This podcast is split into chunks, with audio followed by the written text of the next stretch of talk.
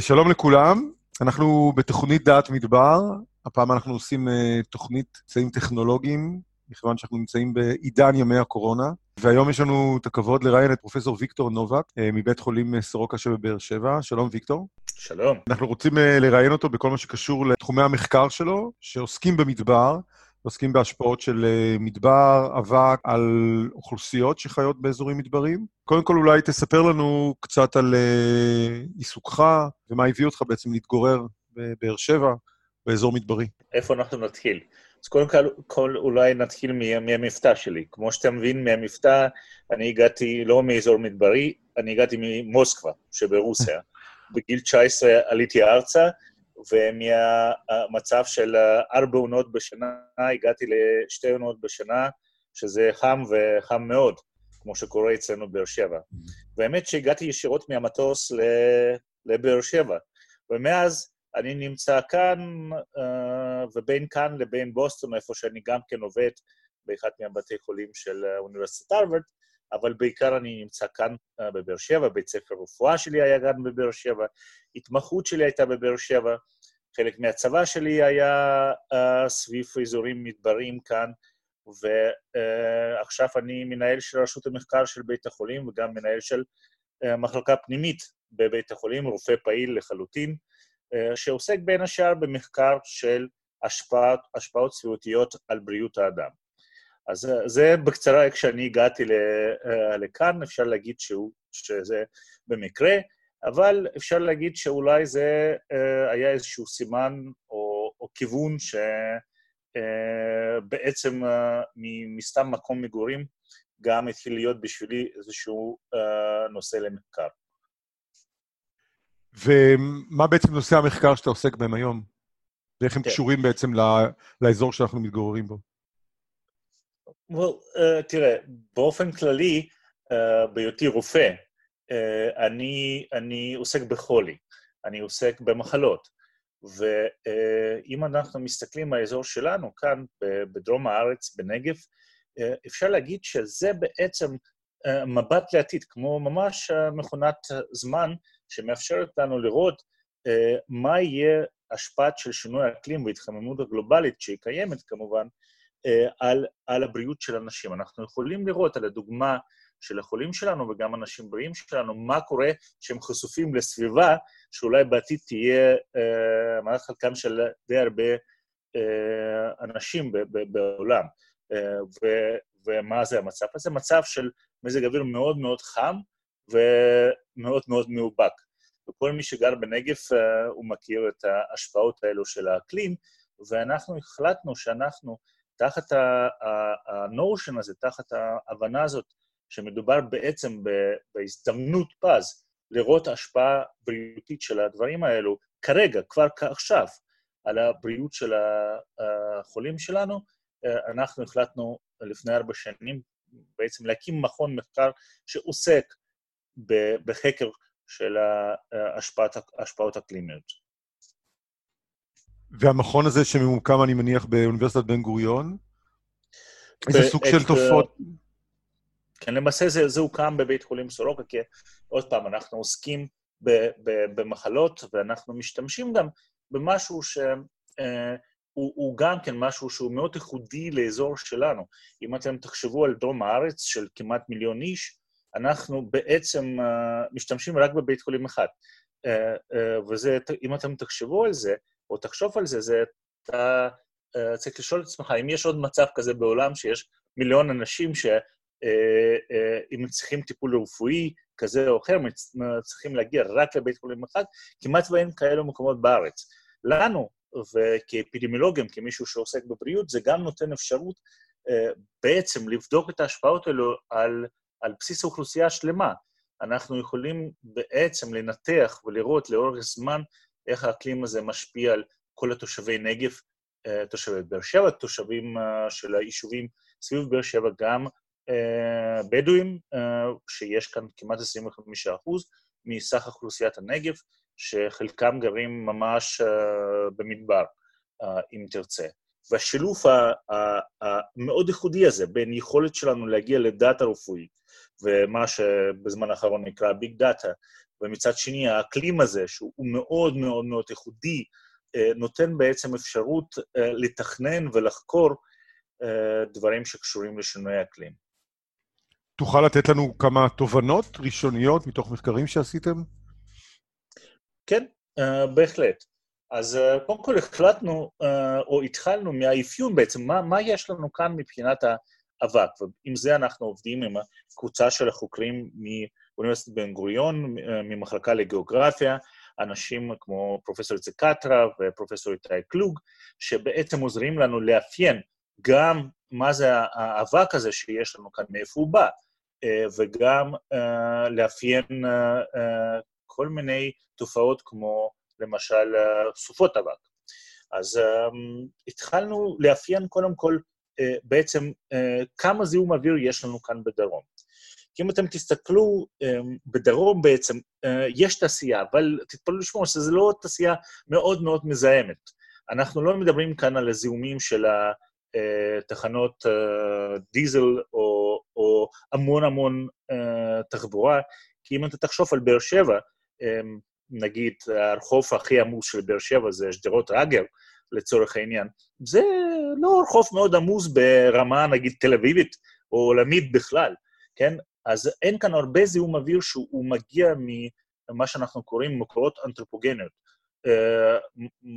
מהמקור של היצירה של הפעילות של בני אדם.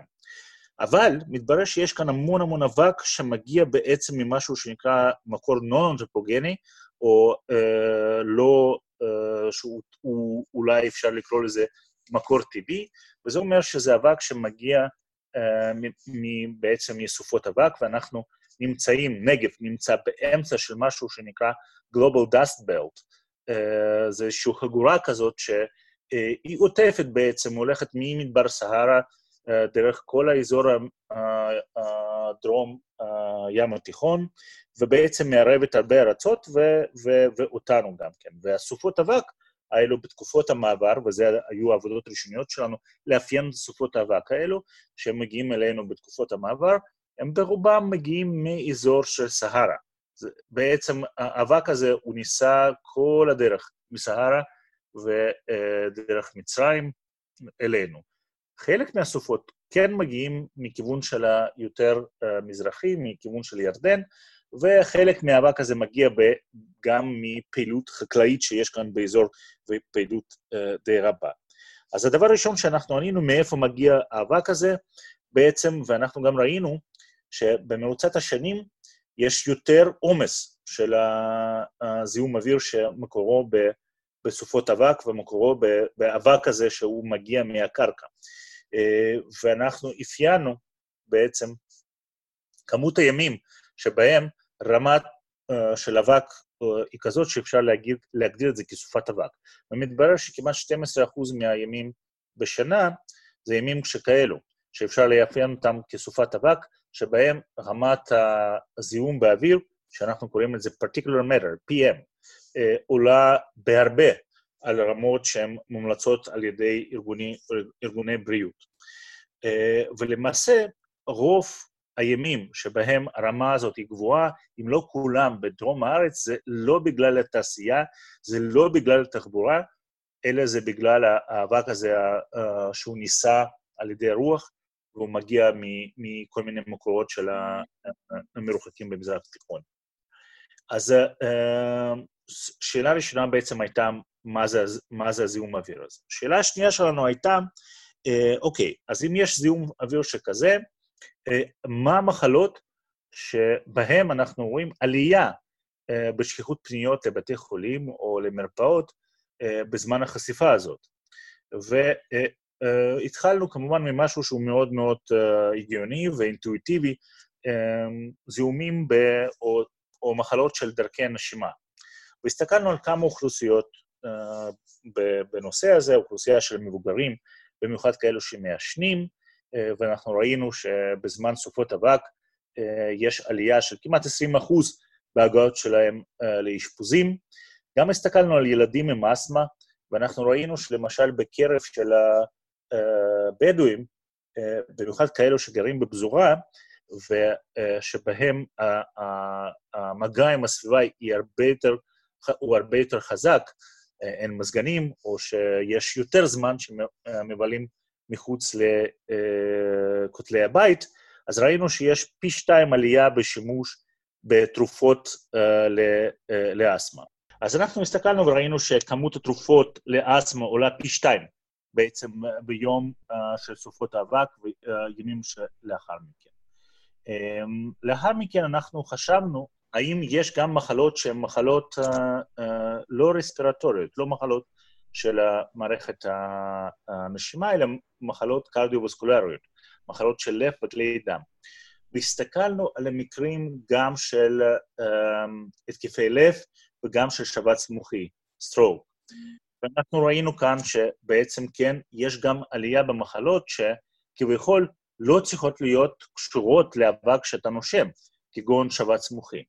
וההסבר לכך הוא נובע מכך שהאבק הזה ש, שבא במגע עם הגוף של בן אדם, בדרך כלל דרך כמובן ריאות, הוא גורם לקסקדה uh, של uh, תגובה אינפלמטורית, uh, תגובה דלקתית בגוף, ולכן יש הרבה שינויים שהם בעצם מתרחשים בתוך הגוף ובכלל לא קשורים ל- לריאות. ואחד מהם זה היה זה שאנחנו ראינו עלייה בעצם, במיוחד באנשים צעירים, בשכיחות של שבץ מוחי.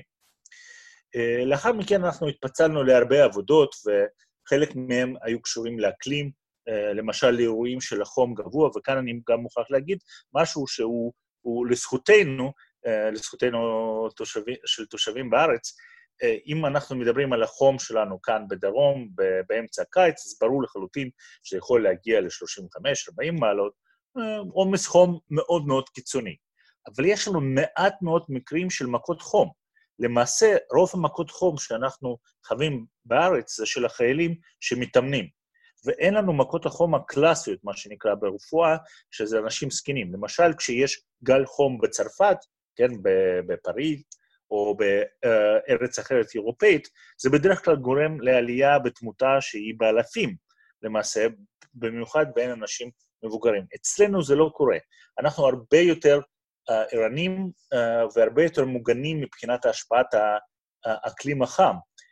כנראה זה גם ברמה אולי של התרגלות של הגוף ושינוי הומאוסטזיס, שינוי של נקודת שיווי משקל בין גוף לבין הסביבה, ואולי גם בגלל שאנחנו משתמשים במזגנים, למרות שהמזגנים, כמו שאתה בטח יודע, יש להם השפעה לא מבוטלת על, על איכות האוויר וגם על הזיהום באופן כללי, כי, הם דורשים המון המון חשמל. ויחד עם זאת, אנחנו יכולים להגיד שאין לנו מכות חום, למרות החום הזה המאוד מאוד קיצוני. ואז אנחנו הסתכלנו על הדברים נוספים, כגון, למשל, מה ההשפעה של, של ה, בכל זאת, של הטמפרטורות, במיוחד בזמן של התקופות מאוד אופייניות אולי ל, ל, ל, לתושבים שלנו, במיוחד לחבר'ה מהמגזר הבדואי. הסתכלנו למשל על רמדאן, השפעה של הרמדאן על בריאות של בני אדם, ומתברר שאין הרבה פרסומים או אין הרבה ידע מה קורה מבחינת הרפואה בזמן רמדאן, ומה שאנחנו ראינו ששבועיים ראשונים של רמדאן, זמן שהגוף מתרגל בעצם להשפעה הזאת של החוסר שתייה וחוסר אכילה באמצע היום, יש עלייה בתחלואה, יש עלייה בתחלואה של אבנים בכליות, גם של השבץ מוחי וכך הלאה, והעבודות האלו, וכאן אני מתחבר אולי לפרק הבא שאנחנו נדבר, בשיחה שלנו, זה את מי זה מעניין. ומבחינת שזה מעניין מאוד את השכנים שלנו כאן, ארצות כמו סעודיה וארצות אחרות של החצי הערבי, מכיוון שהם בעצם פוגשים אותם בעיות כמונו, חום ו- ואוויר מזוהם על ידי חלקיקים שמגיעים מה- מהמדבר. ולכן העבודות שלנו בעצם הן נותנות איזשהו כלים להתמודדות לאנשים שחיים בתנאים מאוד מאוד דומים לנו. לאחר מכן, העבודות שלנו התמקדו בעצם uh, באנשים שאנחנו קוראים להם vulnerable population, אנשים בסיכון.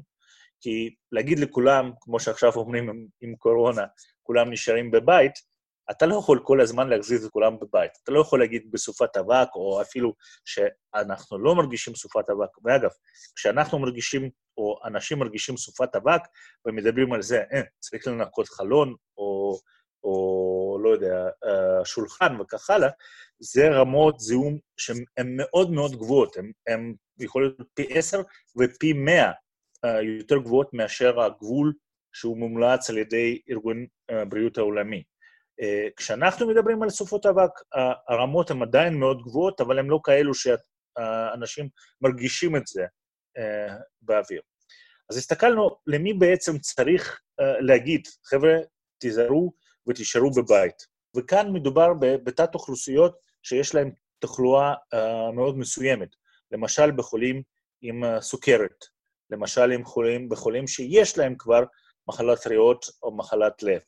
וכך הלאה. אז אנחנו יכולים בעצם uh, לדייק בהמלצות שלנו uh, כלפי אוכלוסיות מסוימות uh, לגבי התנהגות שלהם בימים כאלו, כאלו או אחרים. אז זה גם כן היה איזשהו פן נוסף שאנחנו, uh, שאנחנו עסקנו בו. ואולי דבר אחרון, במסגרת של המחקרים שאנחנו עושים, uh, צריך להבין שכשאנחנו עושים מחקר ומודדים חשיפה של בן אדם אה, לזיהום אוויר, אנחנו לא עושים את זה באופן ישיר, שמודדים לכולם, מי שגר כאן בנגב, אה, כמה יש לו זיהום אוויר בתוך הבית או מחוץ אה, לביתו, אלא אנחנו אומרים, תראו, יש לנו תמונת לוויין ומודלים מתמטיים שאומרים, באזור הזה שהוא גר, זה הזיהום אוויר באותו זמן מסוים שהוא חלה. כמו שאתה מבין, זה לא, לא מדויק, זה נקרא מחקר אקולוגי. אתה לא באמת יודע מה הייתה החשיפה האמיתית, אלא אתה מעריך אותה על סמך, נגיד, אה, אזור המגורים שלו. ולאחרונה אנחנו התחלנו פרויקט שהוא ממומן על ידי אה, משרד להגנת הסביבה, אה, שבו אנחנו לוקחים בעצם דוגמיות של אדם שנשארו בבנק הדם הארצי, ואנחנו בודקים את זה לפי האזורים. למשל, בוא נגיד, תושבי חיפה עכשיו, אלף אנשים תרמו שם דם, אוקיי? אז אנחנו יכולים כעבור שנה, כאשר דם הזה ניתן לשימוש, להסתכל ולראות באמת, באותם ימים שהם תרמו. אנחנו יודעים מה הייתה חשיפה, ואנחנו יכולים גם לגלות את זה בדם שלהם, מה הייתה חשיפה שלהם uh, בעצם למזהמים כאלה או אחרים באוויר. כלומר, אנחנו יכולים ממש ליצור מפות ביולוגיות של זיהום uh, בארץ. זה משהו שהוא מאוד מאוד ייחודי, ובעצם זה רעיון של אחד מהסטודנטים ל-PhD שלנו, uh, ליאור חסן, שהוא בעצם uh, מפתח את השיטה הזאת, איך אתה יכול uh, uh, בעצם ליצור מפות חשיפה, ולא לדבר רק באופן כללי שלפי הלוויין ומודלים, אלא באמת לדעת באזור הזה 100 אנשים תרמו, היה, הייתה החשיפה שם, ובאזור הזה זה אחרת. אז אלו השיטות שאנחנו משתמשים, חלקם הן uh, שיטות מאוד מתקדמות מתמטית וגם אה, חישובית, וחלקם הן שיטות אה, די ישנות. אנחנו הולכים באמת לבתים של אנשים בזמן סופת חול ומודדים רמות אה, עם ציוד שהוא קיים כבר עשרות שנים, וגם עבודות כאלו אנחנו גם כן עושים כאן אצלנו באזור. יש מספר שאלות שמדגדג לי לשאול אותך, אז אולי נתחיל מהכי straight forward, אפשר לקרוא לה. אה, יש איזה הבדל בתוחלת החיים בין אנשים שחיים באזורים מדבריים אה, על פניו לבין אנשים שחיים באזורים שאינם יובשניים כל כך או מדברים? תראה, uh, התשובה היא, היא, היא, היא קצת מסובכת. אם אנחנו מסתכלים על עיתונות ישראלית ואנחנו מסתכלים על זה, אנחנו יודעים שיש הבדל בתוחלת החיים בין תושבי נגב לתושבי מרכז. היא, היא נעה סביב שש שנים, אוקיי? זאת אומרת, אנחנו כאן בנגב חיים שש שנים פחות. אבל ברגע שאתה עושה תקנון למצב סוציו-אקונומי, ואין שום ספק שמצב סוציו-אקונומי אצלנו בדרום כאן, ואני אומר לך את זה כרופא שמטפל באוכלוסייה, באוכלוסייה שלנו, הוא יותר נמוך, אז כמעט ואין הבדל. אה, יש שאלה יותר עמוקה ויותר מעניינת, האם למשל אה, אה, יש אקלימטיזציה או התרגלות גנטית, או אולי לאורך שנים, למצב של המדבר. ולכך אנחנו גם עשינו מחקר, אנחנו השווינו השפעה של האקלים על שלושת האוכלוסיות, על אוכלוסייה של עולים חדשים כמוני, שהגיעו לכאן מארצות עם אקלים שהוא די, די קר, לבין ישראלים שנולדו כאן בארץ, לבין בדואים, שלא סתם נולדו בארץ, אלא דורות חיו בעצם באזור המדברי. ומתברר שיש הבדלים בין שלושת האוכלוסיות האלו, גם בתחלואה שקשורה לאקלים חם, למשל, אצל עולים חדשים אה, יש פי עשר יותר הערות של האבנים בכליות, אה, בגלל האי-מודעות שלהם אה, לשתיית מים, ואולי גם דברים אחרים שהם קיימים כאן באקלים חם, לעומת אנשים שנולדו כאן וגדלו כאן. ויש גם הבדלים אחרים גם כן. אבל אני לא יכול להגיד לך שהמדבר מקצר חיים. אני חושב שזה יהיה לא נכון להגיד את הדבר הזה, ואנחנו גם יודעים שלמדבר אולי, או לאקלים מדברי שהוא יבש, יש גם יתרון מסוים, וכולנו יודעים את היתרון הזה. כל מי שחי כאן במדבר, הוא יודע שגם בקיץ, בסוף היום, תמיד יהיה לך נעים, ואנחנו אף פעם לא נהיה במצב, אני מקווה, של תל אביב, שאתה לא יכול לצאת החוצה. האם אתה יודע לה, להציג או להדגים הבדלים בין אה, רמות הקיצון של המדבר, או רמות היובש שלו, בין אנשים שגרים באילת, שזה מדבר אה, קיצוני, מעט מאוד משקעים, לבין אנשים שגרים בהר הנגב, שזה מדבר גבוה, עם יותר משקעים וטמפרטורות יותר נמוכות, או שאין לנו רזולוציות כל כך אה, מדויקות? זה קשה להגיע לרזולוציה הזאת, ועוד פעם, אה, צריך להבין שהמחקרים אה, האלו הם, אה, הם די מסובכים מבחינה זו שנגיד, כשאנחנו יושבים בקיץ במזגן, מה, מה בדיוק ההשפעה של המדבר שם מסביב? היא, היא קיימת, אני לא אומר שהיא לא קיימת, כי אחרת המחקרים שלנו לא היינו מתקיימים ולא היינו מראים את ההבדלים, אבל החשיפה היא חשיפה לא אה, ממושכת, כן, אה, לתנאים מאוד מאוד אה, קיצוניים של, של המדבר. עוד פעם, בכל זאת, אנחנו כולנו מוגנים, וכמו שאני אמרתי קודם, אין לנו מכות חום, כן, למשל. כך שזה מאוד מאוד קשה להתייחס לנקודה הזאת. אני, אני חושב שגם החשיפה, החשיפות הקצרות שלנו לטמפרטורות הקיצוניות שיש בחוץ, הם, אה, יש להם השפעה, כמובן שיש להם השפעה, וזה אנחנו אה, רואים במחקרים שלנו, אבל בכל זאת, אני לא יכול להגיד לך אה, שגרים לצורך העניין סביב אילת, לבין אנשים שגרים כאן בבאר שבע, קיימים איזשהו הבדלים מהותיים מבחינת החשיפה, רמת החשיפה שלהם. כשאנחנו מסתכלים על הידע שבעצם נוצר אצלנו וההשלכות שלו על אוכלוסיות שחיות במקומות שונים בעולם, מה בעצם אנחנו יכולים לתרום להם, או איך אנחנו בעצם הופכים את הידע הזה כן. לכלי שימושי עבורם, או למשהו שהם יכולים, לאו. דווקא לרופאים, אלא גם לציבור הרחב, או לאוכלוסיות שונות שקשורות אה, לכך. זו שאלה מצוינת, כי בסופו של דבר אנחנו, לפחות אנחנו, עושים מחקר לא, לא, לא בשביל להיות פרופסורים או, או לנפנף במאמר כזה או אחר, אלא אנחנו חושבים שבסוף המחקר צריכה להיות איזושהי מסקנה שהולכת לעזור אה, למנוע חולי או לרפא, אה, לעזור אה, לרפא אנשים וכך הלאה. כאן אנחנו מדברים על בריאות האוכלוסייה, ואין שום ספק שאנחנו צריכים להתכונן, א', למצב עתידני שבו המדבר, או תנאים של המדבר, הם יהיו נחלת הכלל, אפשר להגיד, זה אחד, ושתיים, כבר לפתור כרגע בעיות של אנשים שלנו, ובכלל חיים במדבר. סתם כדוגמה, אני יכול להגיד לך, למשל, כולנו משתמשים במזגנים, כן? במזגן כתוב שצריך להחליף את הפילטר שלו פעם אחת ב, לפחות בחודש. אם אני עכשיו אשאל את האנשים אה, מי כאן מחליף פעם אחת בחודש אה, פילטר במזגן או מנקה אותו, אני מניח שרובם לא עושים את הדבר הזה, כן? וגם הפילטרים האלו שיש במזגנים שלנו כאן, הם לא כל כך uh, מתאימים לאקלים שלנו ולכמות האבק שהיא קיימת כאן אצלנו. אז יכול להיות שהתכנון נכון של המערכת מיזוג זה משהו שהוא צריך לבוא בחשבון כאן, ואנחנו צריכים לדבר על זה. דבר שני, אה, בנייה. איך בונים עיר, ובאר שבע עכשיו באיזשהו אה, שוונג כזה של הבנייה, ואתה בטח ראית את זה, ואיך בונים במדבר. האם צריך להתכונן ולתכנן סביבה בצורה כזאת שיהיו אזורים מוצלים? מה זה אומר צל? כמה זה עולה צל? כמה זה עולה לקרר חוף. ההבדלים בטמפרטורה בתוך באר שבע במהלך הקיץ יכולים להגיע לשבע מעלות מקצה לקצה. זה המון. אז הבנייה המדברית זה משהו שהוא כמובן שצריך פיתוח ותכנון, והבנייה הזאת שמשתמשת בכלים אולי ארכיטקטוריים לעומס החום ועומס של זיהום אוויר, זה אולי גם כן משהו שאנחנו כולנו צריכים, צריכים לחשוב על זה. וכמובן, כמו שאמרתי, בכל זאת אני רופא, ובדרך כלל כשאני מרצה על הנושאים של המזג אוויר והאקלים, אני שואל כמה אנשים שעוסקים ברפואה יש בעולם, בדרך כלל יש מעט מאוד. רופאים באופן כללי לא מלמדים אותנו, וגם אנחנו לא כל כך מודעים בכלל לשאלות האלו של אקלים ושל זיהום אוויר. אנחנו בקושי שואלים שאלות מה אכלת, למרות שגם אוכל מאוד משפיע כמובן.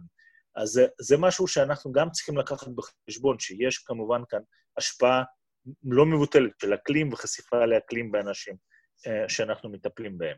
אז העלאת מודעות וידע uh, לגבי ההשפעות האלו זה גם כן משהו שהוא מאוד מאוד חשוב בשבילנו. כך שאני uh, חושב שתוצאות שלנו, תוצאות של המחקרים שלנו, הן בעצם עוזרות באותם דברים שאני אמרתי, בתכנון נכון של אולי בנייה מדברית, בתכנון נכון של ההתייחסות לחום גבוה ולזיהום אוויר, וגם uh, למניעה uh, של ההחמרה של המחלות, uh, כגון מחלות לב ומחלות ריאות וכך הלאה.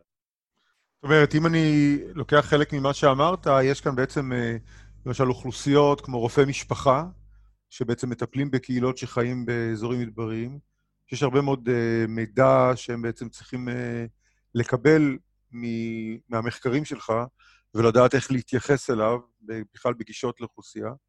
ואולי גם uh, בתי חולים, לאו דווקא בארץ, אלא בעולם, שנבנים או פועלים באזורים כאלה, שהרבה מאוד מהידע הזה הוא ידע רלוונטי עבורם. אכן, אכן זה ככה. סתם uh, לסבר את האוזן, אז uh, למשל אנחנו הוזמנו עכשיו uh, תערוכת אקספו שתהיה בשנה הזו בדובאי, אני עוד פעם לא יודע מה יקרה עכשיו, כמובן, עם המשבר קורונה שיש לנו, אבל אני מקווה שעד לסתיו זה, זה יתחיל להסתדר, ו, אה, וישראל מציגה, לישראל יש ביטן שם.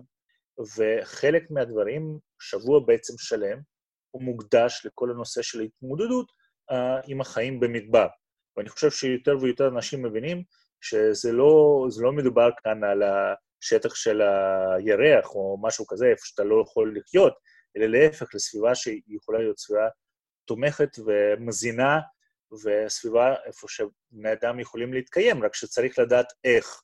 תוכל לתת לנו גם עוד קצת היבטים נוספים שיכולים להיות מעניינים במחקר, שקשור לאדם במדבר, בהיבטים רפואיים? אה, זאת, זאת שאלה מאוד מאוד מעניינת, אבל uh, תראה, אני חושב ש...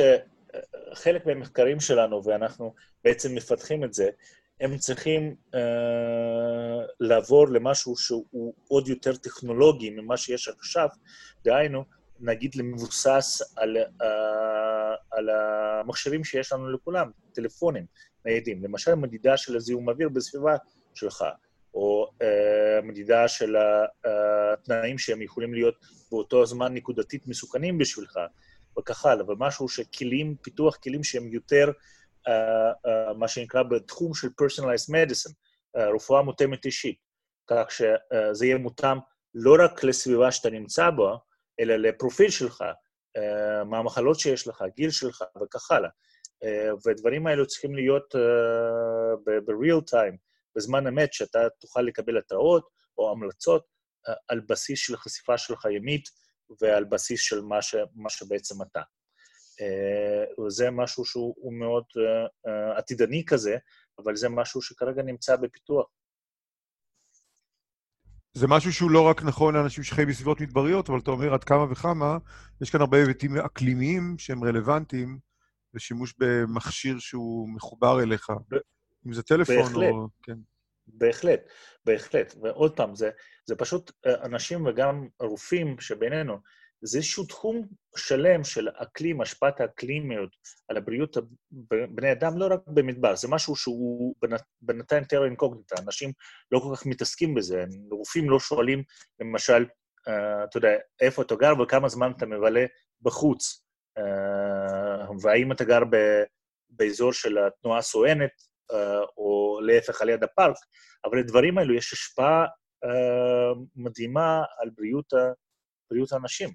ואנחנו חושבים שאנחנו, גם כרופאים וגם כציבור, צריכים להיות יותר מודעים לכך. אני חושב שהדבר האחרון שהייתי רוצה להוסיף, ש...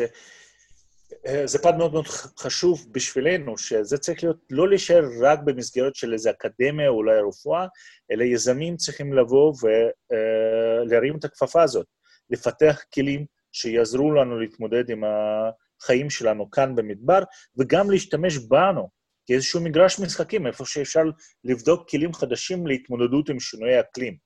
אה, ואני חושב שהשילוב בין אקדמיה, רפואה ותעשייה זה משהו שהוא פשוט uh, מוכרח, uh, והוא חייב ומחויב מציאות uh, לקום כאן בנגב.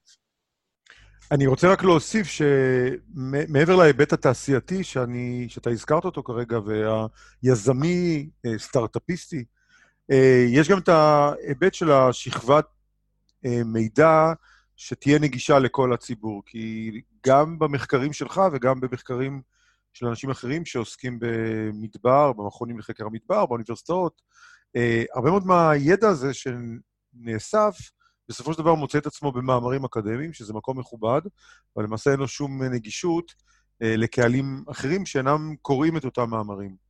ומעבר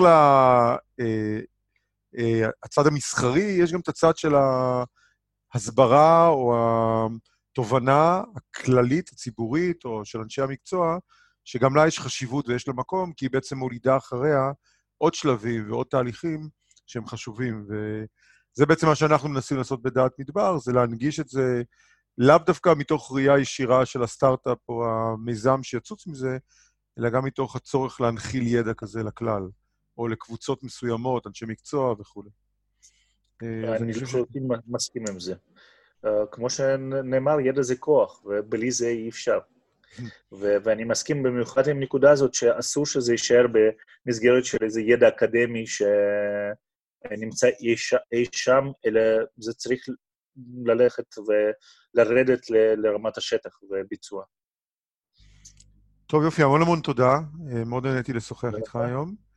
אז אה, להזכיר לכם, אנחנו, אה, כל הפודקאסטים שלנו, הרעיונות, נמצאים באתר מדבר.org.